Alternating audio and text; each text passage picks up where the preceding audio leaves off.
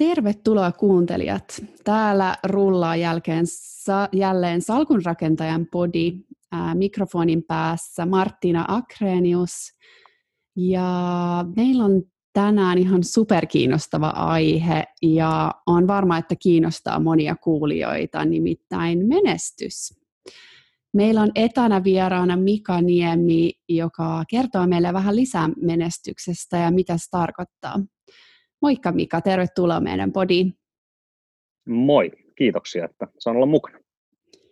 Kerrotko pikkasen kuulijoille, no olet Mika Niemi, mutta mitä teet työksesi? Tota, mä oon tällä hetkellä, taustaltani on, on pitkän ajan liikkeydon konsultti ja sitten verkkokauppias ja, ja, ja tota, Exitin tehnyt verkkokauppias tässä vapautunut semmoinen viitisen kuukautta sitten ja toimin tällä hetkellä tämmöisenä yleisenä digitaalisen kaupan aktivistina, asiantuntijana, konsulttina ja hallitusammattilaisena, että on, on niin, niin, äh, tällä hetkellä aktiivisesti äh, hallituksen puheenjohtajana osakkaan levykauppa XL ja Dick Johnsonilla ja työskentelen monien muiden digitaalisen kaupan yritysten kanssa. Äh, olet kirjoittanut Antti Seikin kanssa kirjan Menesty yrittäjänä. Milloin ja miksi oikeastaan kiinnostuit tästä menestyksestä aiheena?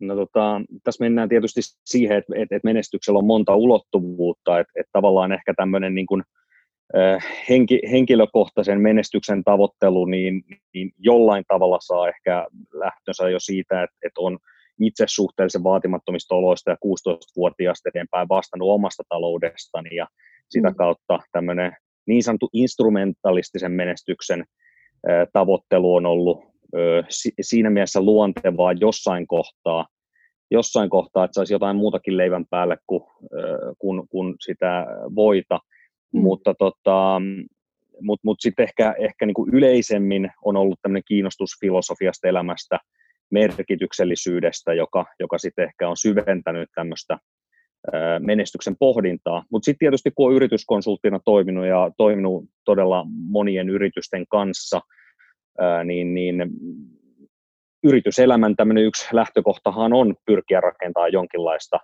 menestystä taas siellä yrityksen päässä. Eli niin kuin mm. sanottu, että tässä on paljon eri dimensioita ja, ja kaikki, kaikkia, kaikkiin niihin olen jollain tavalla törmännyt tässä elämäni varrella. Hmm.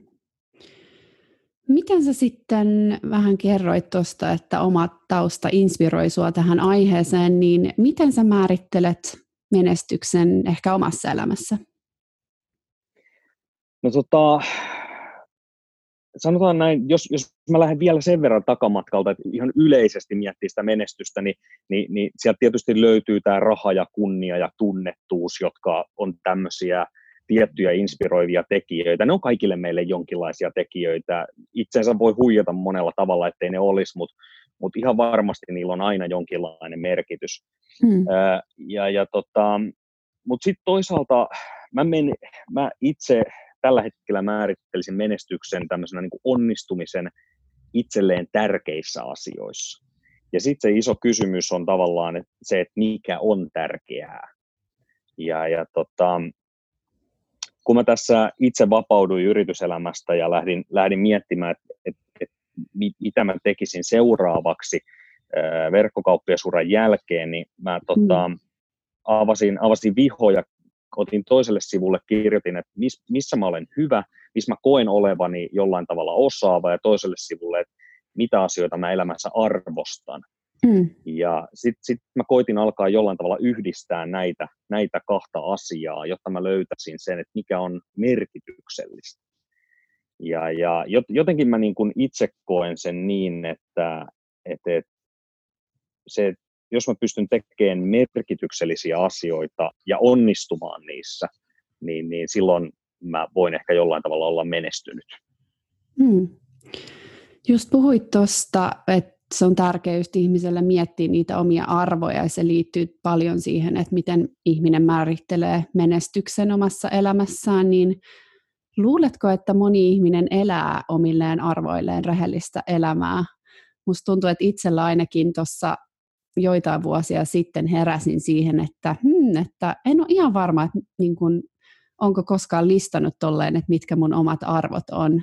niin luuletko se just auttaa varmasti elämään oma, oman näköistä elämää, kun tietää täsmälleen, että mitkä ne omat arvot on? Kyllä varmasti näin, ja sitten vielä se, että ne arvot toki muuttuu elämän varrella mm. monessa kohtaa, kohtaa sen oman elämän kokemuksen ja, ja, ja muiden niin, niin, kokemusten myötä. Ja kyllä toi kysymys, kuinka moni sitä aidosti pohtii, niin en usko, että kovin moni. Sillä tasolla, että sä ihan oikeasti pysähtyisit ja pohtisit, mikä mulle tällä hetkellä mun elämässä on tärkeää. Ainakaan, ainakaan sillä systematiikalla, että se sit aidosti vaikuttaisi niihin omiin elämän valintoihin hmm. ja, ja ohjaisi sitä omaa tekemistä.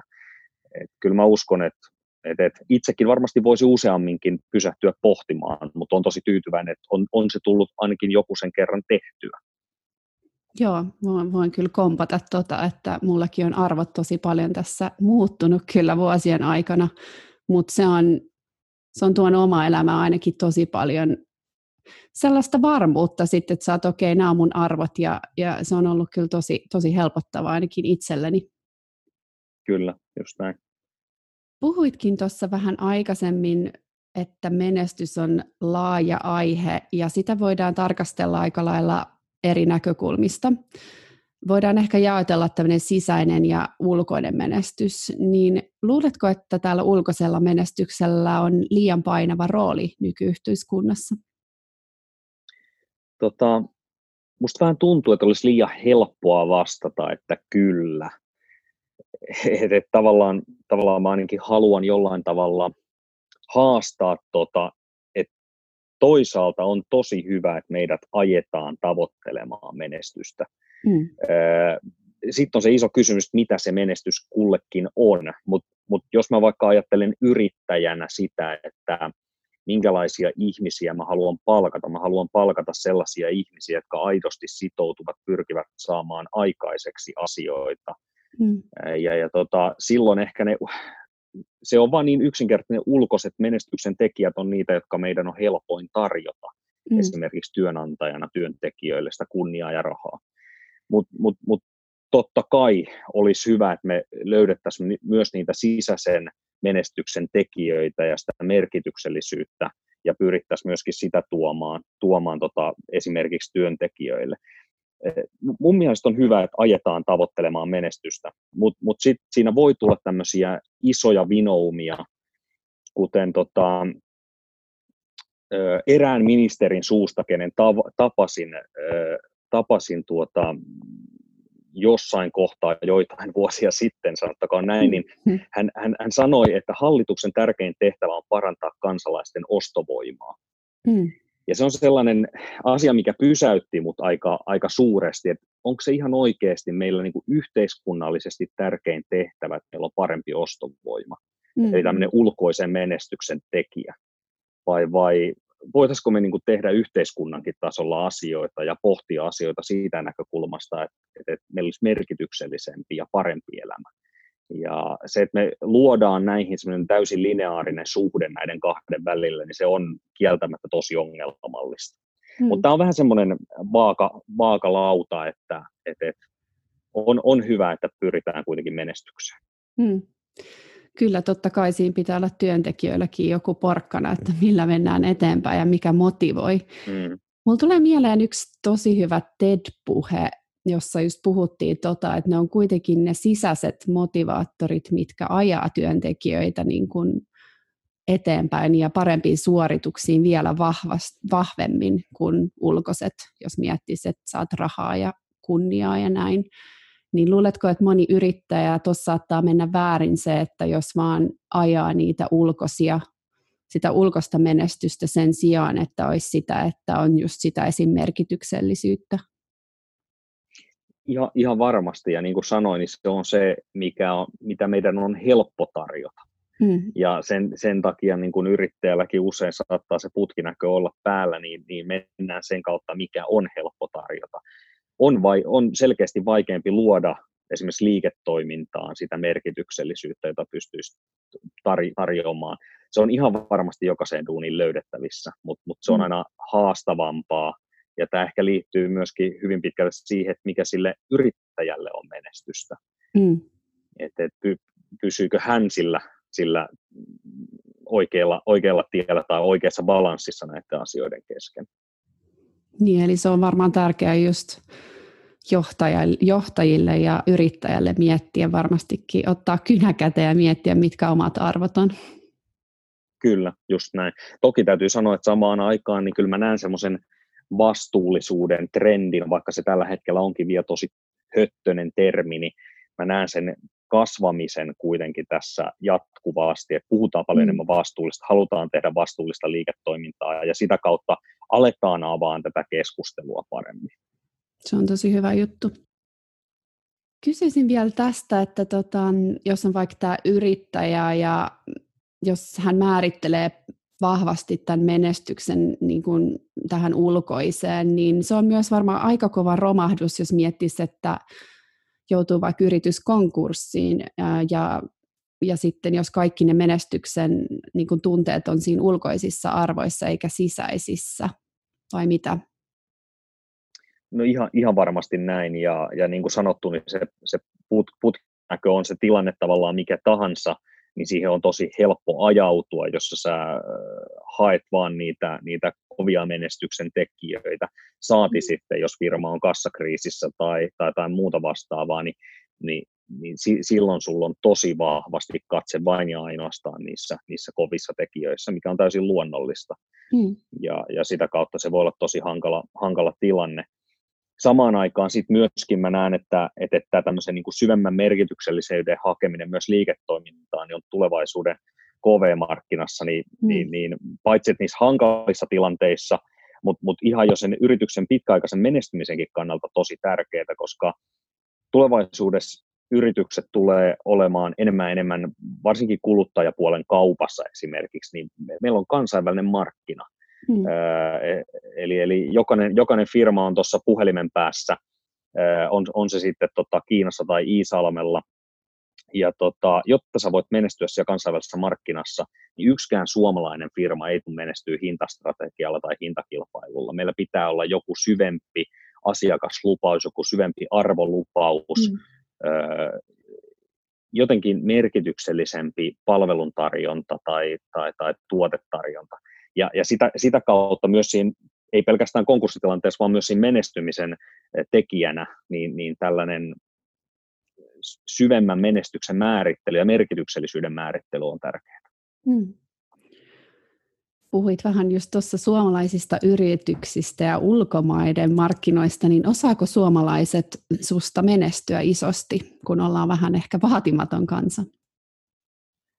No tota, kyllä tässä on semmoista sel- selkeästi haastetta. Mä sanoisin, että peli- ja startup-skenessä on, on kyllä paljon tällaista ison skaalaamisen, ison menestyksen tavoittelua.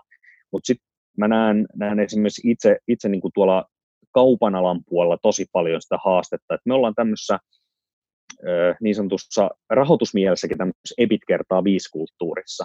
Hmm. Eli jos yrityksen valuaatio määritellään EBIT kertaa 5 tai EBIT kertaa 7, niin, niin se katsanto on hyvin vahvasti vain ja ainoastaan niissä, niissä tuloksen suuruuksissa ja, ja yrityksen substanssiarvossa, ei niinkään siinä, että miten me oikeasti isosti skaalattaisiin kansainvälisesti liiketoimintaa. Hmm. Ja se on yksi, yksi ihan niin kuin selkeä haaste mun mielestä tällä hetkellä. Hmm. Et jos, jos me verrataan Ruotsiin, mistä löytyy Happy Socksit, Daniel Wellingtonit ynnä muut, jotka, jotka oikeasti ampuu nollasta 100, 200, 250 miljoonaan kansainvälisessä markkinassa, niin ei meillä semmoisia tarinoita kauheasti Suomessa tällä hetkellä ole. Hmm. Ainakaan täällä kaup- kaupan alalla, mitä, mitä mä katson, pelipuolella kylläkin. Hmm. Sieltä on paljon opittavaa. Niin, kyllä. Miten sä luulet, että voitaisiin sitten suomalaiset yritykset vois tuoda enemmän tuota pelipuolta niin kuin kaupan alalle? Tämä, tämä on ehkä semmoinen, tämä on yleisesti ihan vaan johtamisen kulttuurin asia, mm. että et, minkälaisia asioita haetaan ja toisaalta on tosi, tosi tota, hankala sanoa, että mikä on oikein tai mikä on väärin. Et jos me katsotaan muutamaa yritysesimerkkiä, meillä on, mm. meillä on Genelec, joka, tota, jolla on oikeasti maailman paras tuote. Mm-hmm. Tekee monitorikaiuttimia, jotka on maailman parhaita. Ja tyylikkäitä. Ää, li- kyllä, juuri näin. Ja, ja se on 26 miljoonaa firma liikevaihdolta. Ja mm. se tuntuu mun mielestä aivan käsittämättömältä, että miten voi maailman parhaan tuotteen omaava firma olla alle 30 miljoonaa liikevaihdolta. Mutta mm. samaan aikaan, kuka, kuka mä olen sanomaan, että onko se oikein vai väärin, jos siellä tehdään neljän miljoonan tulosta. Mm. En, en, en mä ole koskaan ollut tekemässä neljän miljoonan tulosta missään firmassa. Et, et, et, tota, se on kauhean helppo sanoa, että pitäisi skaalata 300 miljoonaa se firma.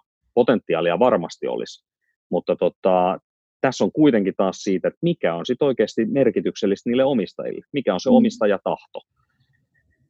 Samaan aikaan toinen yritys, Swappie, tota, kahdessa vuodessa skaalannut samaan koko luokkaan, missä kenelle on nyt. Mm. Ja, ja tekee tosi hurjaa kansainvälistä kasvua. Ja viimeinen viiva taitaa olla aika selkeästi miinuksella. Mutta niin kuuluukin olla, koska heille menestys on sitä, että, että he on tekemässä oikeasti 100 miljoonan tai 500 miljoonan firmaa. Ja se on se, missä heidän, heidän katse on. Mm. Ja, ja se on heille menestystä. Mun mielestä molemmat näistä yrityksistä on äärimmäisen menestyneitä, mutta tota, vaikea on mennä sanoa kummallekaan, että heidän olisi pitänyt tehdä just se toinen, toinen valinta. Mm. Osaisitko sitten esittää, tässä tuli suomalaisia yri, yrityksiä, niin menestyneestä yrityksestä niin kun kansainvälisellä mittakaavalla, että mihin sen niin kuin menestys perustuu ja mitä asioita he osaa tehdä todella hyvin, jos siellä pystyisi poimimaan jotain niiden niitä arvoja, ehkä mitä niille, heille on tärkeää ja miten, miksi se toimii tosi hyvin.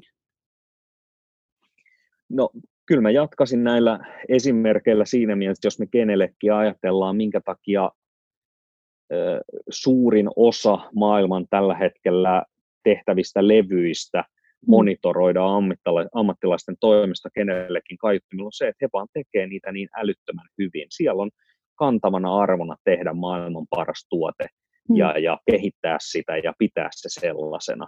Ja he keskittyy siihen aivan täysin. Ehkä jos he olisivat lähtenyt tuollaiselle nopean skaalauksen linjalle, niin heillä ei olisikaan maailman paras tuote. Ehkä, ehkä se fokus olisi irronnut siitä – siitä tuotteesta ja keskittynyt siihen skaalaamiseen ja se firma olisi erilainen. Mm. Et kyllä, kyllä siellä niin kuin tämä on ollut se, se, se iso, iso vahvuus. Mm. Hei, sä kirjoitat kauppalehdelle Menesty yrittäjänä blogia Antti Seikin kanssa Miten sä voisit, ja tämä liittyy varmastikin just siihen teidän kirjaan, niin jos kysyisin tällaisen, no laaja kysymys, mutta että mitkä on yrittäjyyden menestyksen kulmakivet tai mitkä on sun mielestä parhaita vinkkejä, mitä voisit antaa tästä näkökulmasta, että miten menestyä yrittäjänä? Sinällään tämä yrittäjänä menestyminen on, on niin monitahoinen kysymys, siihen on tosi vaikea suoraan vastata. Siinä on niin oleellista, että mikä on aidosti se tavoite, mikä on se omistajatahto. Hmm. Et ollaanko me rakentamassa firmaa, joka eksitoidaan viidessä vuodessa? Ollaanko me rakentamassa firmaa, joka, joka on meille työpaikkana paras mahdollinen ja takaa mulle yrittäjänä henkilökohtaisesti hyvän elämän niin merkityksellisyyden kuin taloudenkin puolesta, vai, vai, vai ollaanko me skaalaamassa tätä ja tekemässä tästä maailman tunnetuin, hienoin keissi, niin, niin nämä on tosi erilaisia tavoitteita, ja mm. siihen on niin kuin vaikea sanoa, että mikä silloin on se keskeisin kulmakivi, koska tavallaan tämä on ihan sama juttu kuin siinä henkilökohtaisessa menestyksessä. Sun pitää lähteä siitä, että mikä on tärkeää. Mm. Et jos menestyminen on onnistumista tärkeissä asioissa, niin sitten kysymys on siitä, että mikä on tärkeää. Mutta ehkä nyt, jos jotain ihan yleistä täytyy sanoa, niin kyllä siellä yrittäjyyden taustalla täytyy olla se intohimo, mm. aito tekemisen meininki. On paljon ihmisiä, jotka tulee karmit kaulassa ja asenne on kohdallaan, mutta sitten kun kädet pitäisi laittaa sateen, saveen, niin ollaan enemmän siellä visiomaailmoissa – Mm. Niin kyllä se tekemisen meininki on äärimmäisen tärkeä. Ja sitten semmoinen jonkinlainen niin kuin rohkeus ja hulluus. E-, e-, eräs ystäväni sanoo, että, että menestyvässä firmassa on aina yksi hullu ja yksi viisas. Hmm. Ja, ja tota, se hulluus ja viisaus ei yleensä piile siinä samassa henkilössä, mikä, mikä ehkä niin kuin on, on aika usein totta. Et hmm. Usein myöskin siellä, siellä menestyvä yrityksen taustalla on se, että sä et ole ihan yksin, sulla on joku, jonka kanssa parrat. Toi onkin tärkeä, joo, ei mennä huipulle yksin. Mm. Hei, meillä rupeaa pikkuhiljaa aika loppumaan ja kysyisin vielä tällaisena viestinä meidän kuuntelijoille, että mikä sun tärkein asia, jonka olet oppinut menestyksestä? Ehkä se, että se on vähän samanlainen termi kuin onnellisuus. Tosi mm. höttönen ja lopulta huonosti määritelty ja aika jopa merkityksetön. Ja mä jotenkin itse koen, että, että jos menestyksen ja onnellisuuden tavoittelun sijaan pohtisi vaikka merkityksellisyyttä, niin, niin usein voisi olla oikeammalla tiellä.